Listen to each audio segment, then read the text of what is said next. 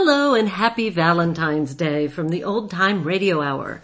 I'm your host, Justine Ward, and each week we bring you a classic show from radio's golden age. This week we have two half-hour shows with a Valentine's theme. First we have a spooky story of regrets over a missed opportunity to give a Valentine. You'll enjoy the historical twist to this sweet love story on the series Quiet Please. Stay tuned for the folksy down-home humor of Judy Canova along with some great swinging tunes. First we have Quiet Please, Valentine, first broadcast February 13th, 1949 on ABC. Quiet, please. Quiet, please.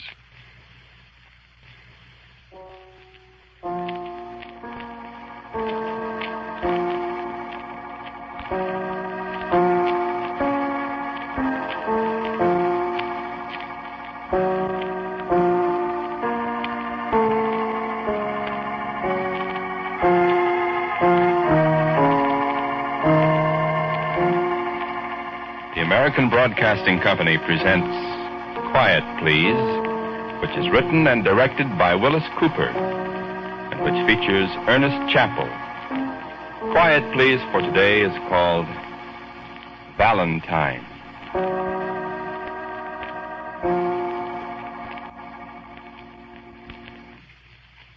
The little towns. I never see them anymore. Pekin, Delavan, Bloomington, Galesburg, Lewistown, all the little towns above the river with the cobblestones going down to the steamboat landings. The little towns under the hills and the shocks of corn standing lonely and snow-covered. Like the teepees of old Shabbona's people, the good Indians that saved so many white men's lives in the old days. There's a red brick Baptist church, I remember, and a courthouse with tall limestone pillars and a portico that looks like a disreputable ancient Greek temple. And I can only think of them and remember them. For I never go far away from here. It is restful here, and I think I have earned rest. I've come a long journey. My work was finished long ago. So I rest. And sometimes, in the night, I walk for a while and remember.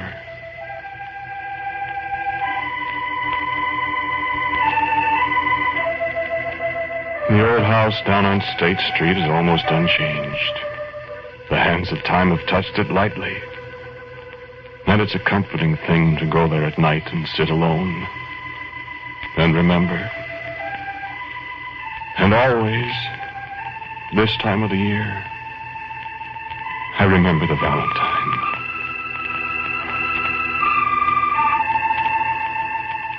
So long ago. The little houses along the road in the ravine that goes down to the Sangamon. And now, in early February, the ground is soft and damp with the melting snow. And the watery sun shines down on the eager young trees. And there's a promise of spring in the first February thaw. And the frogs are stirring deep in the cold mud under the spongy earth. And the ghosts in the old graveyard smile at the first obscure signs of spring. I remember the mean little houses, the store and the post office, and the drafty houses where the people lived. And I remember the muddy road up from Vandalia, and the high-wheeled buggies mired down in the low places and the long flat roads across the prairie where the grass grew from horizon to horizon. And the groves of trees were small, genial islands in a sea of undulating green. I hear her voice in the nighttime, and it is a far, far sound, though I wake and hear it so many, many times. Have many bitter memories and a few happy ones. I wonder what the world would think of the memories that come most often to haunt me among the echoing corridors under the ancient oaks. I dream of battles, they think. I dream of a victory won and the acclaim of men. Do they think I've forgotten the long, sweet days of my young manhood? And the first, almost forgotten love that once I knew and cherished? Do they think I have forgotten the grief, the loneliness, the despair, the first of my, oh, so many sorrows? The Valentine still exists. It is still to be seen and touched. And if you ever look upon it, I hope you will remember me.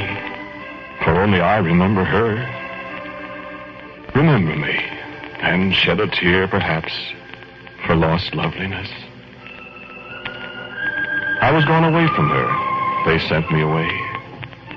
And I was a little proud in my new clothes and with my parcel of books on the desk beside me. And the brave speeches I should make were fermenting in my mind and crowding out all thoughts, even thoughts of her. A boy of 25 sitting in the General Assembly, speaking gravely of laws and the affairs of the people, and not remembering my own. And back at home, a girl, longing for an absent lover, remembering promises, and waiting and waiting and waiting. In the store of a dark January morning, I haven't had any word from him for ever so long, but he's so busy. And they take so much of his time, you know. Maybe there'll be a letter tomorrow. Jack Armstrong had a letter from him last week, Annie. He wasn't too busy to write to Jack. Oh. Well, the Armstrongs are his oldest friends, you know. Sure seems strange you don't write to him. He's busy. A lot of pretty girls down there in Vandalia. I hear tell. but never a girl in Vandalia to make me turn my solemn head. I was full of the thrill of helping to make the laws that my people were to live by. And I was fascinated by the strutting politicians in their tall hats. And I made great argument with them in the long tavern nights. And I put off the letters till tomorrow. And tomorrow and tomorrow. I expect a letter any day now. Or maybe he'll be coming home again soon. Figured you'd be looking around a little, Annie, for yourself. Think maybe he might have give you the mitten. Oh, no, Aunt Hannah. He'd never do that to me. Well, I sure hope he ain't, Annie. You just keep up your spirits and a day'll come. A day'll come, I always say. Have you wrote him a letter? Why, I write him nearly every day. I'll be hearing from him any day. Just like you said. Tomorrow I'll write. I said, tomorrow. And I sat in my lonely room, and I remembered the hillside in the summertime, and the haze of the heat lying heavy on the low hills beyond the curves of the Sangamon. I remembered a hand in mine as we sat on the hillside above the town, and the homesick song of the cicadas in the orchard, and the reluctant westering sun. I remembered what I had said to her on that long summer afternoon. And alone in my mean little room, I wept to remember. But I did not write. And today, after all the years, I weep again, remembering.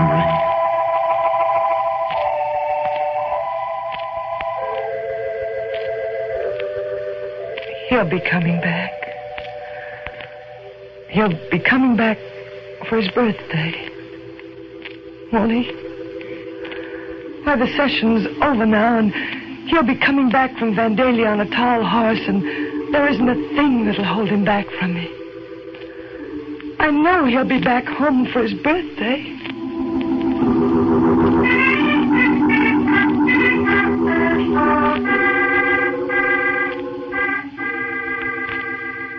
The gavel fell and the booming voice spoke. I do now declare this General Assembly adjourned. And I took horse for home, and now my heart was heavy with doubt. For I remembered my long silence, and my mind now wrestled with darkest premonitions. What would my homecoming be after those long months of silence?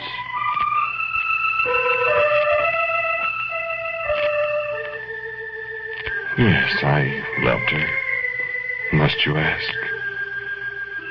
Can you remember back to the days when you were 25? Can you remember what little thing can make a lover's reuniting or break it? Can you remember the little tenderness a recreant lover might bring to his dear one? The small thoughtfulness, the simple, humble thing that says, I have not forgotten. And that brings the happy smile that banishes doubt and wipes away the memory of unwritten words and. Why, I remember it. I remember the pleasant saint, the patron of all of us who love. I remembered paper hearts and posies of verse and ribbons and lace. And in the pouring rain, I lifted up my head and said, I thank you, St. Valentine. And the morning came, and I was home, and my horse was tied up at the hitching post, and I strode into the store all muddy and triumphant. Well, Abe. Hi there, Abe. Hello, oh, Jack. We thought you was never coming back. It took me an almighty long time to make it, but I got here. How are you? I'm finer than frogs there, Abe.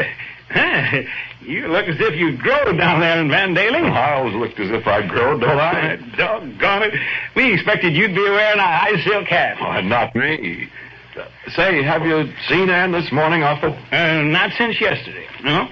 How is she? Kind of peaked, Abe. Is she sick? No. Just on account of you not writing any letters to her. I'm sorry about that. You better be. Uh, how's everything around home, Offutt? Mm, miss you. I miss you all. How's business? Well, we get by. You had your breakfast yet? No, I just got here. I can get breakfast later.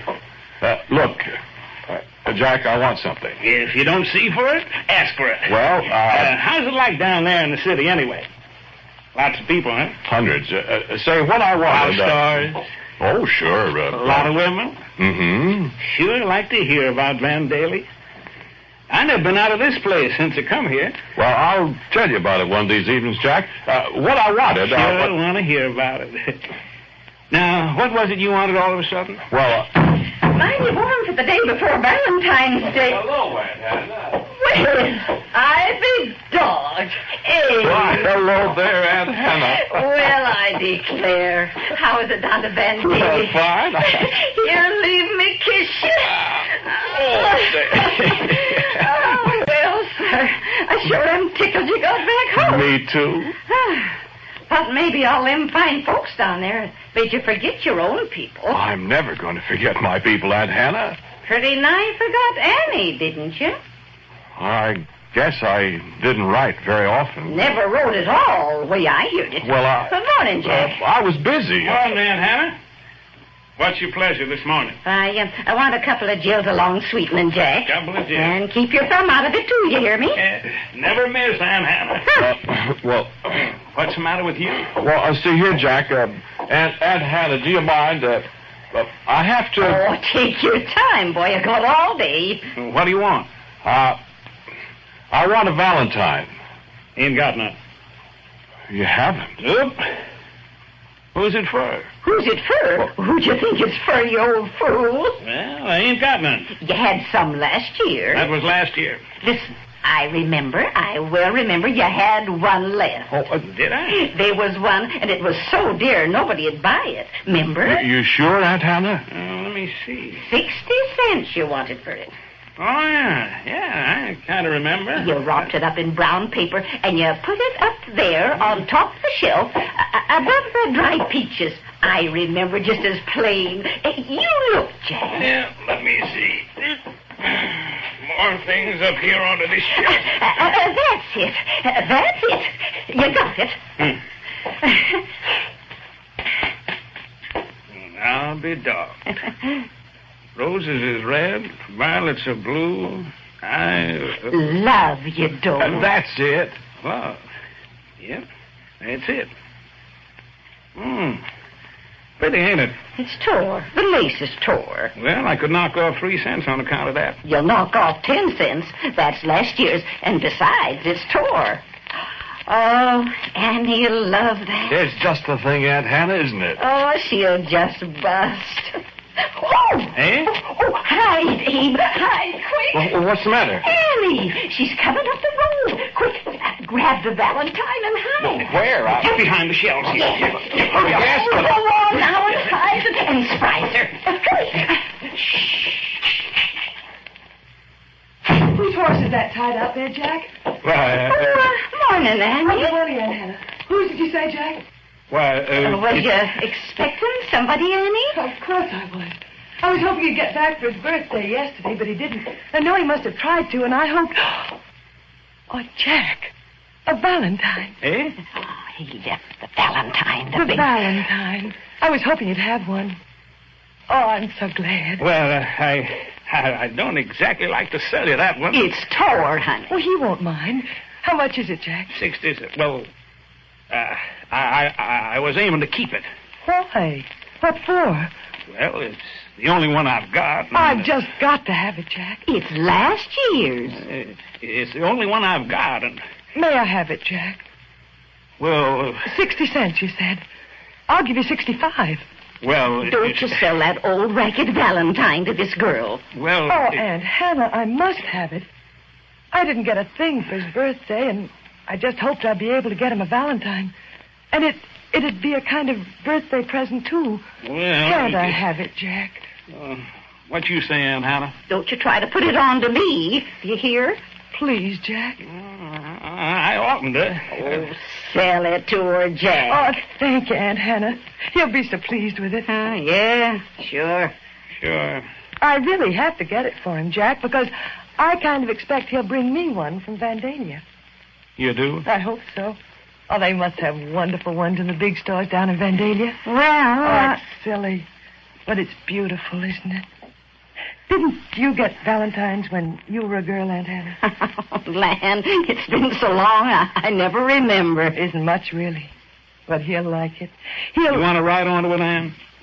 Right. Right what? Why, ain't you going to write down that you love him, Annie? Why, he knows it, Aunt Hannah. And I know it. And the whole world knows it. Must I write it down?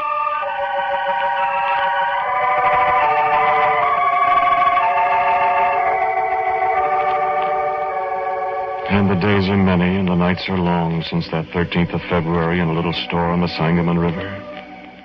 And I have seen many places. The little towns and the mighty ones, cities happy and jubilant, cities forlorn and grief-stricken. And I have known hope and gladness and exultation in my time, as well as tears and sadness.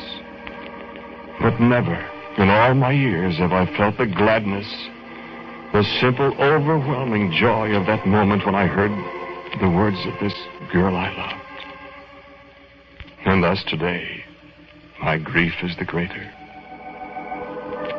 She walked out of the store, and I. Remember, I was 25. I was crushed with disappointment. A Valentine, you say? Well, it was a priceless gift I had in mind that morning. And the irony of it, she had snatched my own gift unknowing to give it to me. And I was returning, repentant to her, but empty handed. And the laughter of Offutt and Aunt Hannah Armstrong did nothing at all to assuage my disappointment and my unhappiness. And I followed her out of the store at a little distance. Followed her up the ravine and up the hillside till she came to the old trysting place. I think it is very much the same today as it was then, in the time when I came to her empty-handed after the long empty months. And when she came to the place, she turned and she held out her arms. I knew it was you following me. I knew it, and I wouldn't turn and look because I wanted to see you first. Up here on the hillside. Anne, darling. Darling.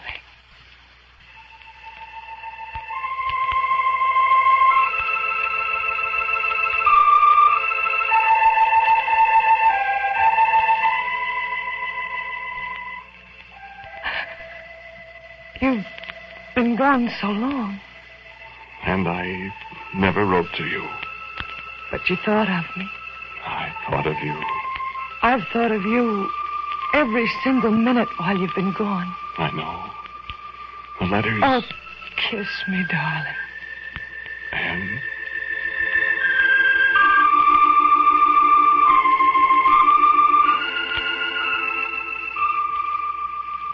You've changed. No. You have changed. You're sadder.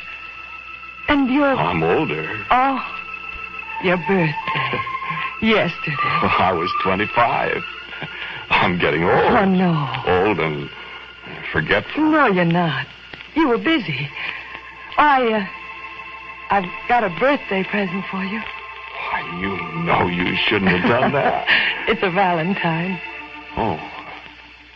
Valentine's Day's tomorrow. It's the very last one that Mr. Offutt had in the store. I know. You know? I was going to get it for you. Oh. Well, I don't need a Valentine, really. What? Oh, uh, I mean, but, Tell me you love me. That'll be my Valentine. Anne, remember. Oh,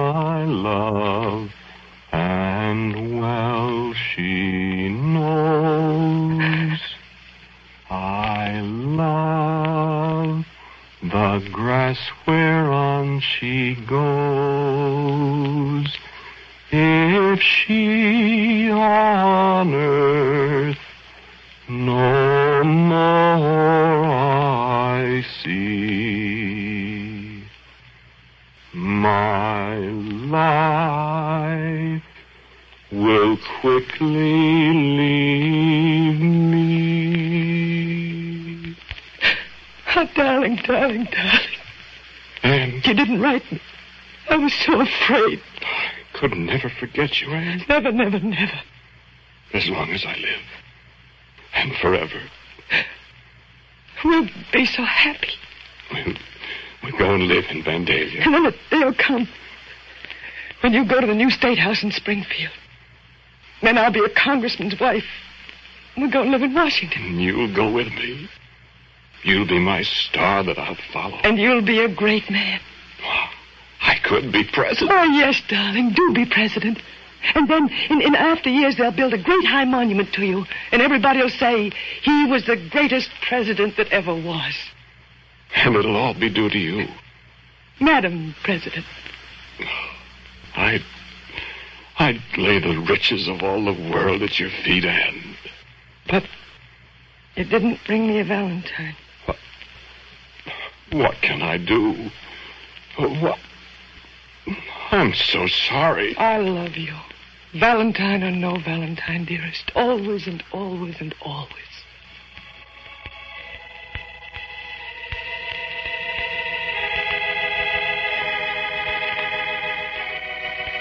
Always.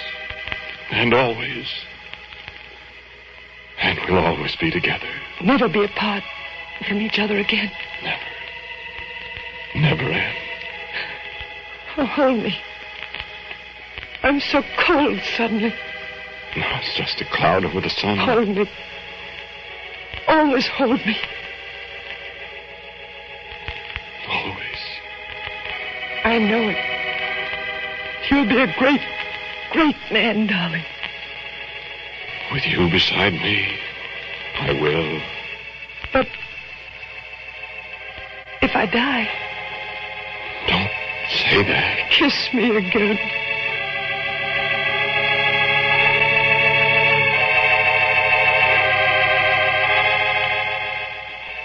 Then we sat for a long, long time in the sudden chill of the afternoon.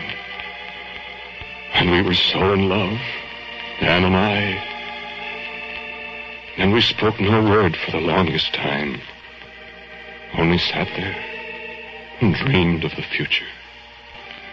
The rosy future. And nothing but happiness. Happiness. Happiness. Happiness. And we'll be married as soon as you finish school. Nobody will ever be as happy as we'll be. And if I die, No. No, don't say that. if I die, will you go on the way we have gone together? Oh, you mustn't. You will, won't you? For me. Anne. For me. Say yes. You're not going to die. Of course not. I was just teasing you. Don't. I love you so. I love you. And I love you wherever you go. In the little towns and the big towns. You'll be a congressman. And you love me. I'll be president and I'll love you. And this isn't just Valentine talk. Anne, I'm sorry, dear. wait. You ask if it's just Valentine talk. You remember last summer when we sat up here together? So many times. Ah, a very special time, Anne. Why, I remember. It was a hot, hot day. And the heat haze was on the hills. And you sang to me, And do you remember the stone, Anne? The stone. I wonder. Wait, wait. I know where it is. I put it in the crotch of that old apple tree. Right there. Forget it. That's your Valentine, Anne. Remember? I remember. I found it. Look. Way last summer. Here's your Valentine, Anne, darling. I remember what you carved on it. Let's read it together, shall we? And always remember. On the, on the spot, spot in New Salem, Illinois, on July July 4th, 4th, 1833, 1833. Anne Rutledge and Abraham Lincoln were were betrothed.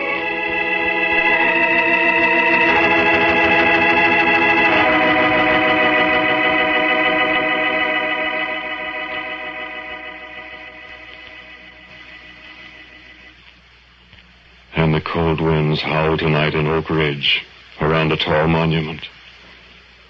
Gently they touch the outlines of a little mound in the graveyard above the Sangamon. And only the stone, the stone Valentine, remains to testify to our love.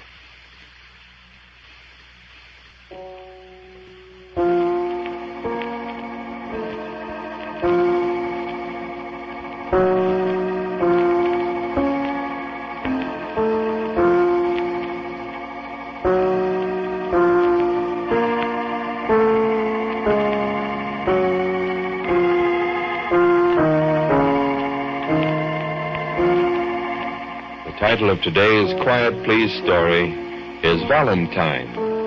It was written and directed by Willis Cooper. The man who spoke to you was Ernest Chappell. Others in today's cast were Ann Seymour, who played Anne. Moffat was played by Jack Arthur, and Hannah by Leora Thatcher. As usual, music for Quiet Please is played by Albert Buhrman. For a word about next week. My very good friend and our writer-director, Willis Cooper. The title of my next week's story is a question that I've been asked at least ten times every day. It's, where do you get your ideas? Listen, maybe I'll tell you. And so until next week at the same time, in the answer to a perpetual question, I am quietly yours, Ernest Chappell. Now, a listening reminder.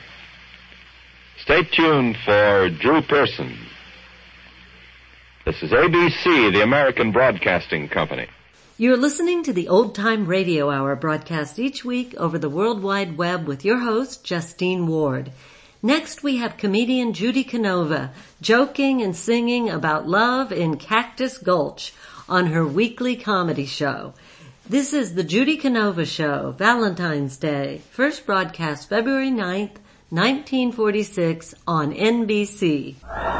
From Hollywood, the Judy Canova Show, brought to you each week by the Colgate Palmolive Peet Company, makers of Palmolive soap and Colgate tooth powder.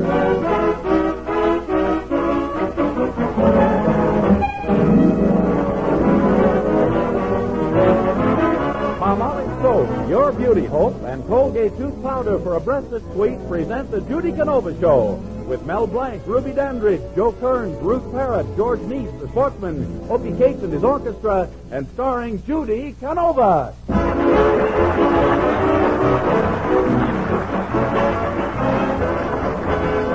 How you gonna keep 'em down on the farm after they've seen Paris? After they from the city, chasing around and chasing the town? How you gonna keep keep 'em away from harm? It's a mystery. Imagine Reuben when he meets his pa. He'll kiss his cheek and holler, ooh la la.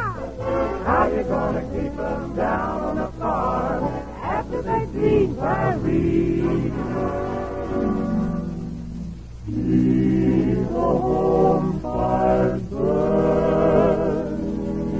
I tell you, folks, it's a problem. Now, you take my boyfriend Chester. He went away, and he swore he'd be back to the farm someday. He said, Gal, Mama leaving the farm work all up to you. Now, aren't that nice of Chester to do? so I pitched right in and milked the cows, and plowed the fields and fed the sows. One day I plowed 30 acres. Got a mite tired, of course. Bet I could have plowed 30 more if I'd have had a horse. then I kept good and warm all winter through snow and ice by reading Forever Amber twice. come spring, I of put on the dog, hung up a brand new Technicolor catalog. But I sure miss Chester to help with the chores. Then one day at last he come in through the door. He was dressed fit to kill in a ready-made suit, and he had a blonde floozy along with him to boot.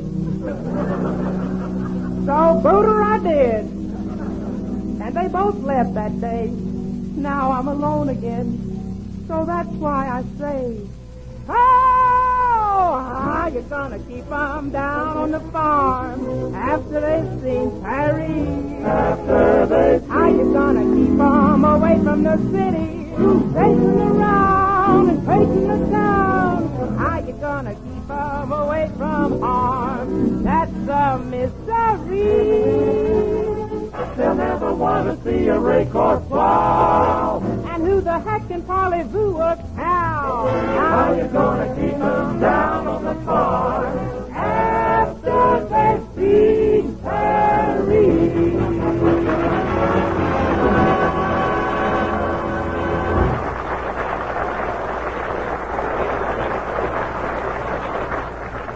Well, it's still a few days until Valentine's Day, and Judy is hopeful she'll be swamped with Valentines from her admirers. As our scene opens, she's talking to Aunt Aggie. Just think, Aunt Aggie, it's still five days till Valentine's Day, and already I got a box of candy and one Valentine. You did, Judy. That's quite a compliment. Well, I don't know whether it is or not. Listen to what the Valentine says. Your clothes are really pretty cheap, and speaking of your sweater, give back the wool to those poor sheep. On them, it looks much better. Poor Judy. You never seem to get think it looked better anywhere romantically. What'd you say there? You never seem to get anywhere romantically. Oh, I did all right in Cactus Junction. Back there, I had men by the score. You did? Yeah, that's how I got 'em. They didn't know the score. One handsome young fella named Homer was real fine to me. Was he unattached? Unattached? Shucks, he was practically falling apart. Before he met me, he was going steady with a hot water bottle. with no top. Did he have a good job, Judy? Oh, yeah. Homer worked in a war plant, but one day he got caught in the conveyor belt and went out on the assembly line. Gracious, Judy, what happened to him? Well, I ain't sure, but if you ever see a P-38 eating a sandwich, that's Homer. oh, howdy, Geranium. What you got there? Valentine, Miss Judy, from a boyfriend Pomeroy to his little 17 jewel. Yeah, that's what he calls me when he puts his arm around my waist. 17 jewel, huh? Yeah, honey. I'm curved to fit his wrist.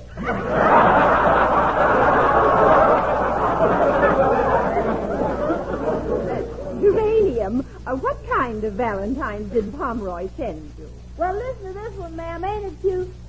I hope I make this love note clear. And please don't think I'm callous. But when I build my dream boat, dear, I want you for my ballast. Oh, now Geranium? Read the ballast of it. Say, you know, Miss Judy, I guess Pomeroy really thinks I'm ship shape, honey. Oh, you are, Geranium, but your cargo seems to have shifted a little bit. Say, uh, what'd you write on that other Valentine? Oh, I like this one best. Listen. Your cooking got me from the start.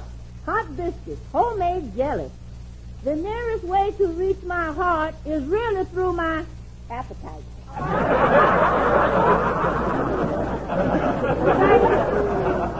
Say, Geranium, look what I got this morning. Somebody sent me a ten-pound box of chocolates and bonbons. Here, have one. Oh, thank you, Miss Judy. I'll take this pink bonbon with a cherry on the end of it. Geranium, that's my thumb with red nail polish. Oh. Say, what do you suppose, who you suppose sent that candy, Miss Judy? I don't know, but I'd sure like to. Oh, it was probably some romantic feller who wanted to keep his identity a secret. He'll probably walk up to me and say, Pardon me for talking in your face, Senorita.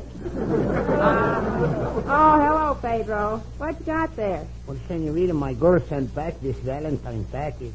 She didn't like the big red heart. But Pedro, ain't a red heart a sign of genuine love? Well, Senorita, this red heart is a sign of genuine dog food.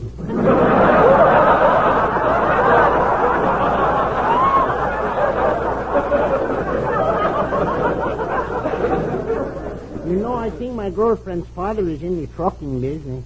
Yeah, what makes you think that? Well, last Saturday I heard her mother say, Here comes Papa with another load.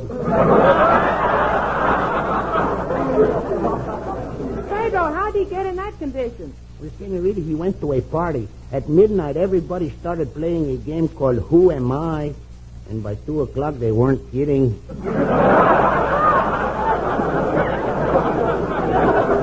Golly, he must be quite a rounder. See, but since he saw the lost weekend, he is a changed man. Boy, did that picture scare him. Did he give up drinking? No, he gave up going to the movies.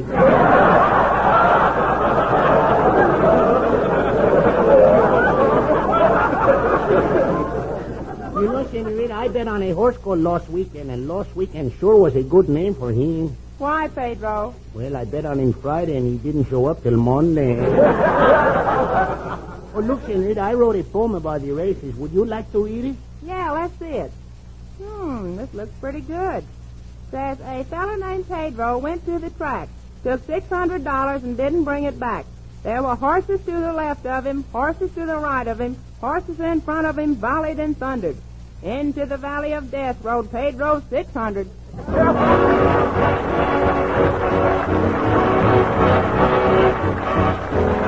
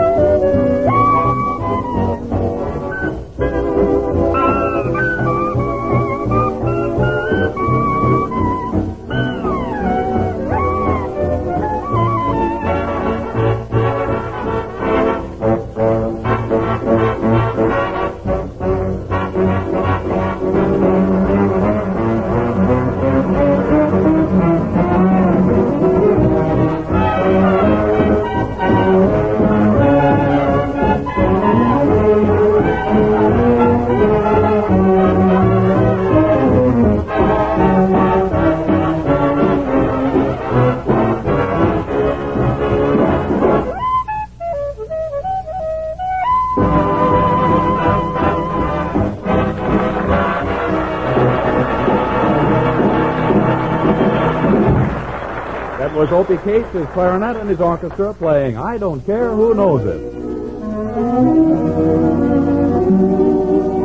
Use Colgate tooth powder, keep smiling just right.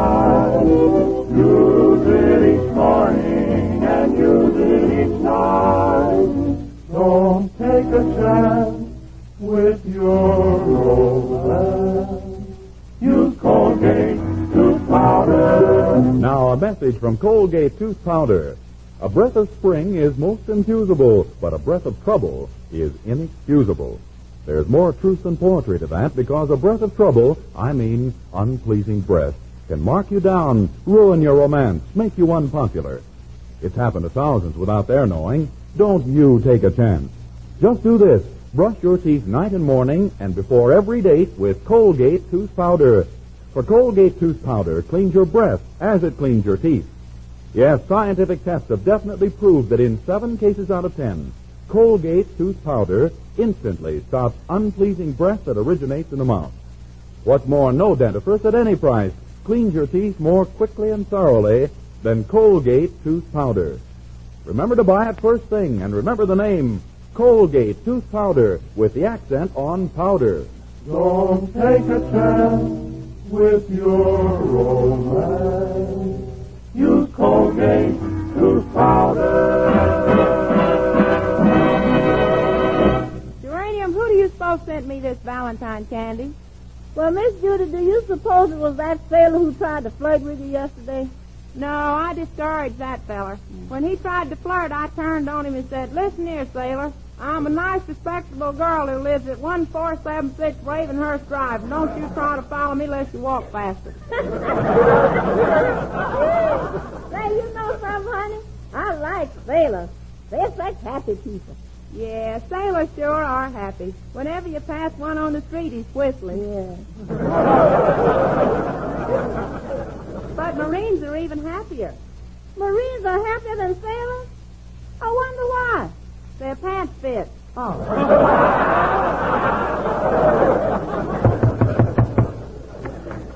oh, howdy, mister. Hello, girlie. You remember me? Oh, yeah, you're that traveling salesman fella. Yep, Roscoe P. Whittle's the name. What does the P stand for? Prescription. When I was born, my old man got one look at me and took a powder. Ding dogger! You tell them, Gypsy Rose, no one's got anything on you. Say, mister, what are you selling this time? I'm selling a line of Valentines, girlie. I got roses of red Valentines. I love you truly, Valentines. Baby, I miss you, Valentines. And, honey, don't take the train to Reno until we decide who gets the custody of the butter, Valentine. Have you sold any yet? Yes, sirree, bub. My biggest seller is Song Valentine. Say, did you hear the Broken Girdle song? The Broken Girdle song? Yeah, June is busting out all over. Ain't that a wang, Billy? Wish I could ad lib or throw something in here. Hey!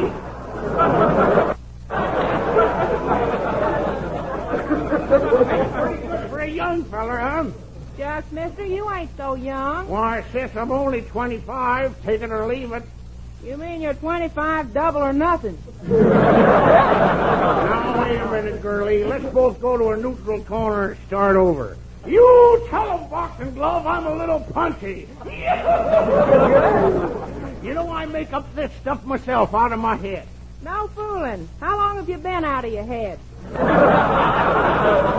there's nothing wrong with me, girlie. You can tell that by looking into my face. Just look into my face. Okay, mister. And believe me, your face needs looking into. All right, girlie, I can take a hint. I'll scram. I'm going to make a noise like a bourbon and soda and highball out of here. Gosh, if I had some eggs to mix with that corn, I sure could turn out some good fritters. Geranium, I still can't figure out who sent me that box of candy. Say, honey, maybe Mr. Benchley Botsford sent that candy. Now, you know something that could be, Geranium. Eventually is rich. He could afford ten pounds. His aunt left him a million dollars. She did. Yeah, but that money don't influence me. I'd marry him no matter who left it to him. Yeah.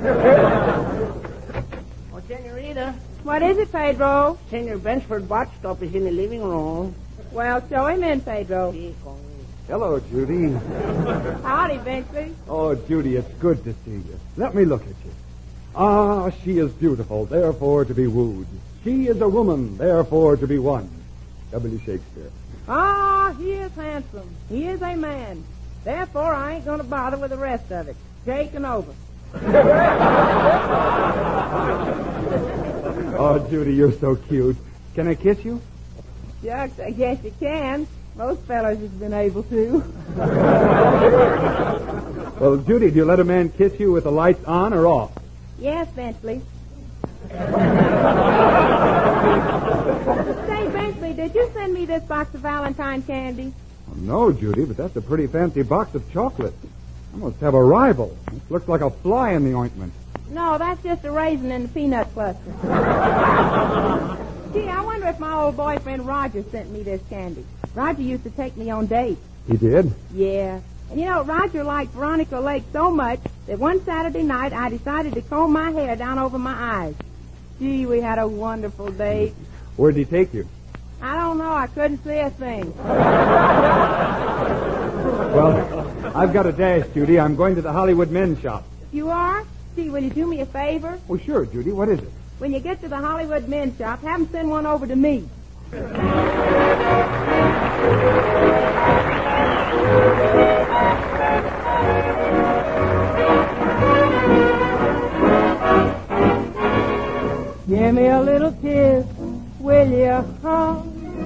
What are you gonna miss, will you, huh? Got your teeth, what do you refuse? I can't see what you got to lose. Oh, give me a little squeeze, will you, huh? Why do you wanna make me blue? I wouldn't say a thing if I was asking for the world. But what's a little kiss between the feller and his girl? Oh, give me a little kiss, will you, huh? And I'll give it right back to you. Give me a little coat, will you, huh? Sable or me for gold, will you, huh? My poor wrist is bare as it can be. Won't you buy a golden band for me? Oh, give me a little car, will you, huh? That would be mighty nice of you. An aeroplane, a motorboat, some pearls, a diamond ring. But honey, if you feel you can't afford to buy those things, then give me a little kiss, will you, huh? And I'll give it right back to you.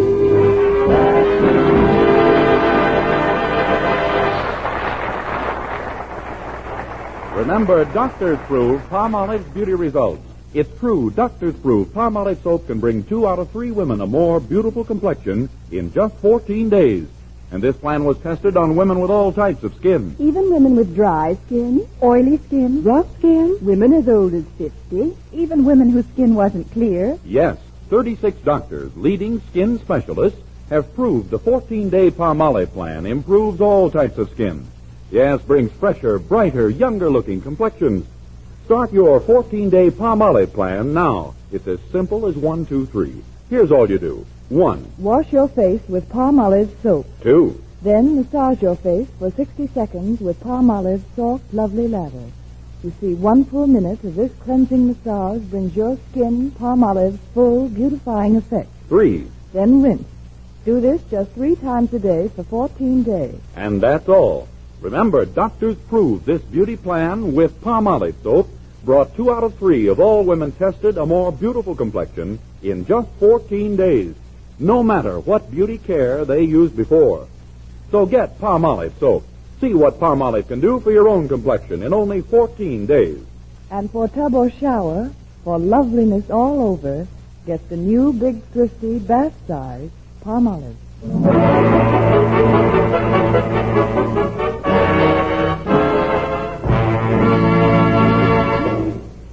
Why are you looking through the photograph album?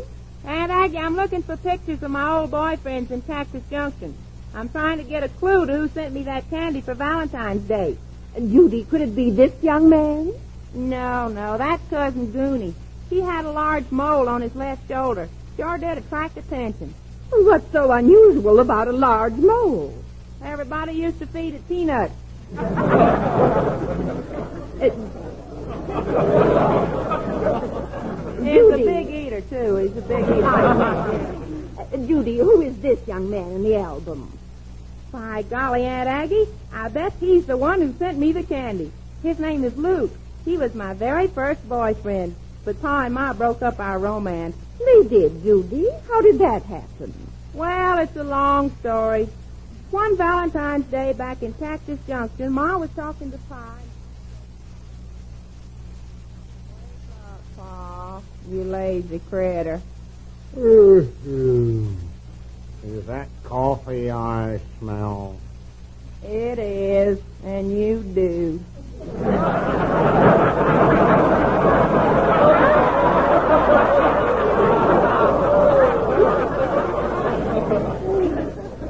What time is it, Ma? February. You've been asleeping since July. Feel right rested, too. Pa, you got egg on your face. Is it near my mouth?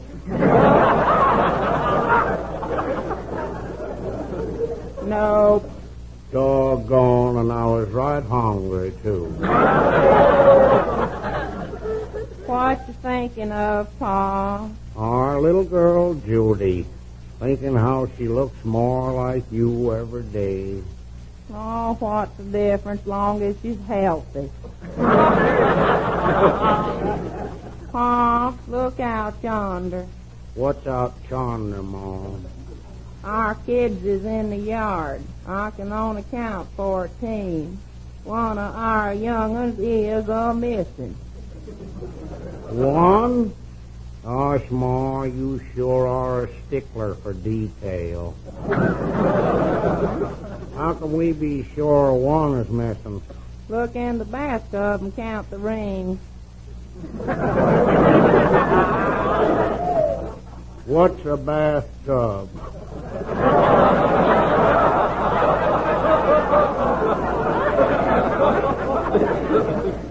Come to think of it, Zeke says the dog catcher picked up her ants. I told you we should have give that boy a haircut. Couldn't, Ma. His head was a getting too big for the sugar bowl. Ain't we got no other bowl you could use on Ranch Pa? Yep, but his ears keep getting stuck in the handle.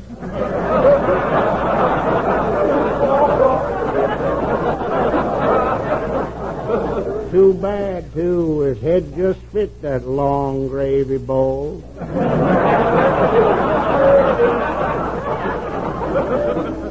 Look, Pa, here comes Judy's fella Luke up on the porch. Should have let him in, Ma. Sat right where you are, Pa. Don't get up. Why not? Don't want them hatching eggs to get cold. Howdy, folks. Howdy, Luke. Sit down. Well, I don't know. Has the furniture been cleaned lately? Yeah, but we can clean it again after you go. Hey, is Judy here? Uh, got a Valentine for her. Are you a courting Judy, Lucas? Yeah, I want to marry her. Well, Judy ain't much to look at. oh, it don't matter. I'll be away from home most of the time. Luke, is this true love? Sure is. Would you love Judy any more than you do now if she had a lot of money? Say a thousand dollars? I sure would not. Then get out. We don't want no fools in this family. Oh, I reckon I better change my mind about getting married. Luke, you can't back out now. Oh, I can too. You just try and I'll shoot you right between the eyes. Better aim somewhere else, Pa. There ain't no space between Luke's eyes. Just feed potatoes with the eyes further apart from Luke. Aunt Aggie, that was the end of my romance with Luke. Well, Judy, do you think he sent the candy? No, Aunt Aggie, but I sure wish I knew who did. Oh, I'll get the phone, Aunt Aggie. Hello? Yes, this is Judy Canova. Oh, you're the one who sent the candy. Well, I wondered about that. Thanks a lot. Goodbye. Oh, Judy, who was it? Rubel's Grocery and Delicatessen. What?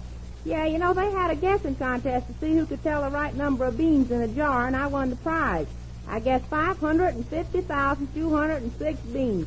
No wonder they sent that little note with the candy. What did the note say? To Judy Canova, the only girl in town who really counts.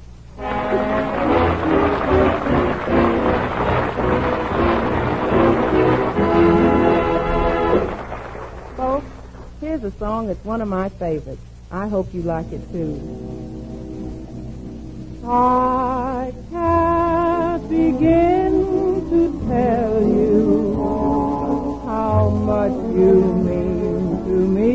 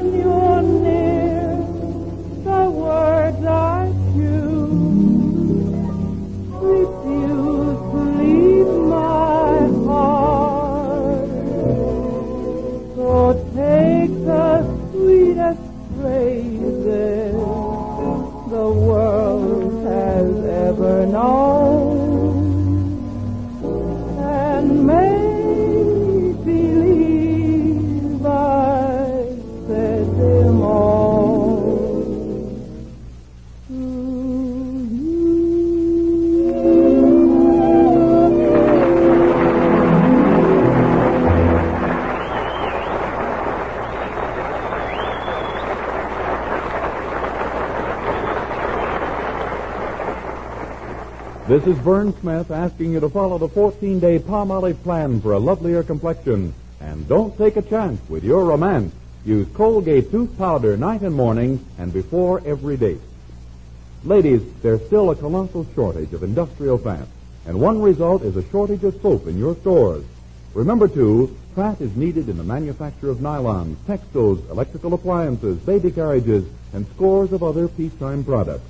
That's why Secretary of Agriculture Anderson asks you to keep on salvaging all the used cooking fat you can, for it's needed in the manufacture of soap and other industrial uses. Remember, ladies, where there's fat, there's soap. Keep on saving it. Your butcher still pays four cents a pound for used cooking fat. Now, here's Judy. Folks, it was awfully nice being with you tonight, and I hope we'll all be together again next Saturday night.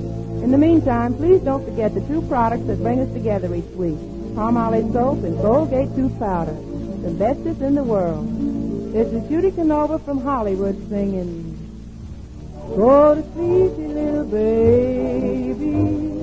What a sleepy little baby. The Judy Canova Show is written by Fred Fox and Henry Hoople. This is NBC, the national broadcasting company.